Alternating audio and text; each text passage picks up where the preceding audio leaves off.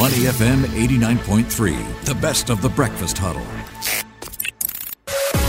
The Breakfast Brief on Money FM 89.3.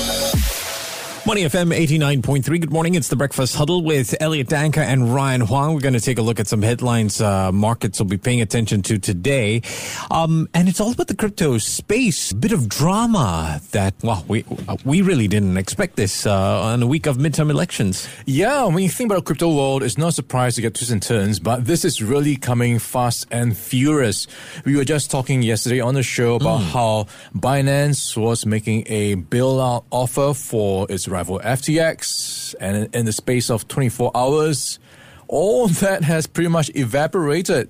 Binance is now walking away from bailout. So it's a big turn of events after another big turn of events because on Sunday over the weekend there was some speculation that we would see FTX implode. Then we had a rescue offer. Now it's back to imploding again. So yeah. this is where we are right now. And I think investors are just getting very jittery around cryptocurrencies, and that is spilling over into the stock market. Wow. Uh, so we should get some clarity um, in the next couple of hours, right? I mean, is, is, there a certainty now as to the direction that this story is going to take? Yeah, so what's going to be in focus is why Binance decided to walk away. So coming out of its statements, what we can get from them is Binance saying, you know, their hope initially was to support FTX's customers to provide liquidity because FTX was going through a bit of a crunch. Okay. But they say the issues are beyond their control or ability to help. So it looks like, based on reports,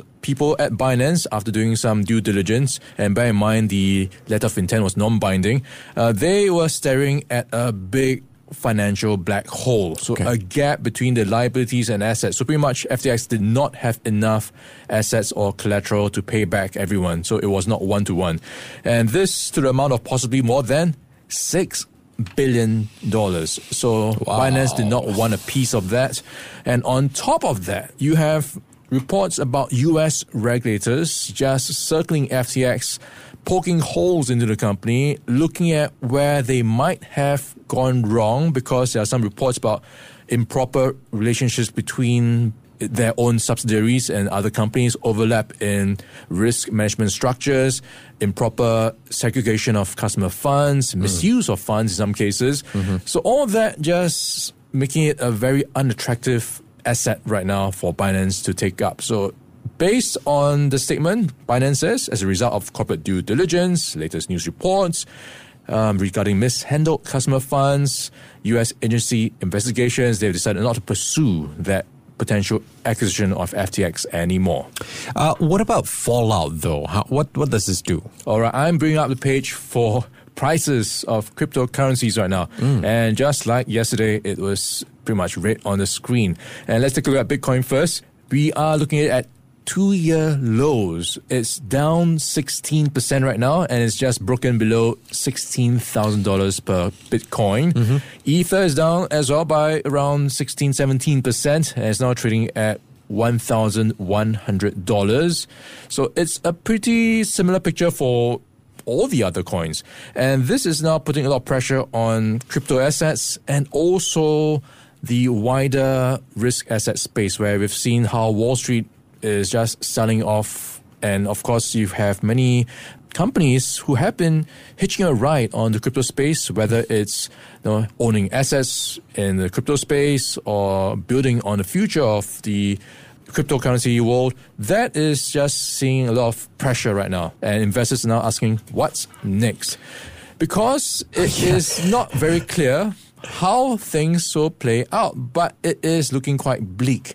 Many of the investors are now trying to scramble to figure out where they are in terms yeah. of probably the queue to receive any money if right. things get liquidated. And in that queue are the likes of Singapore investor Temasek. Right. So they were earlier investors in FTX in Series B and Series C funding rounds.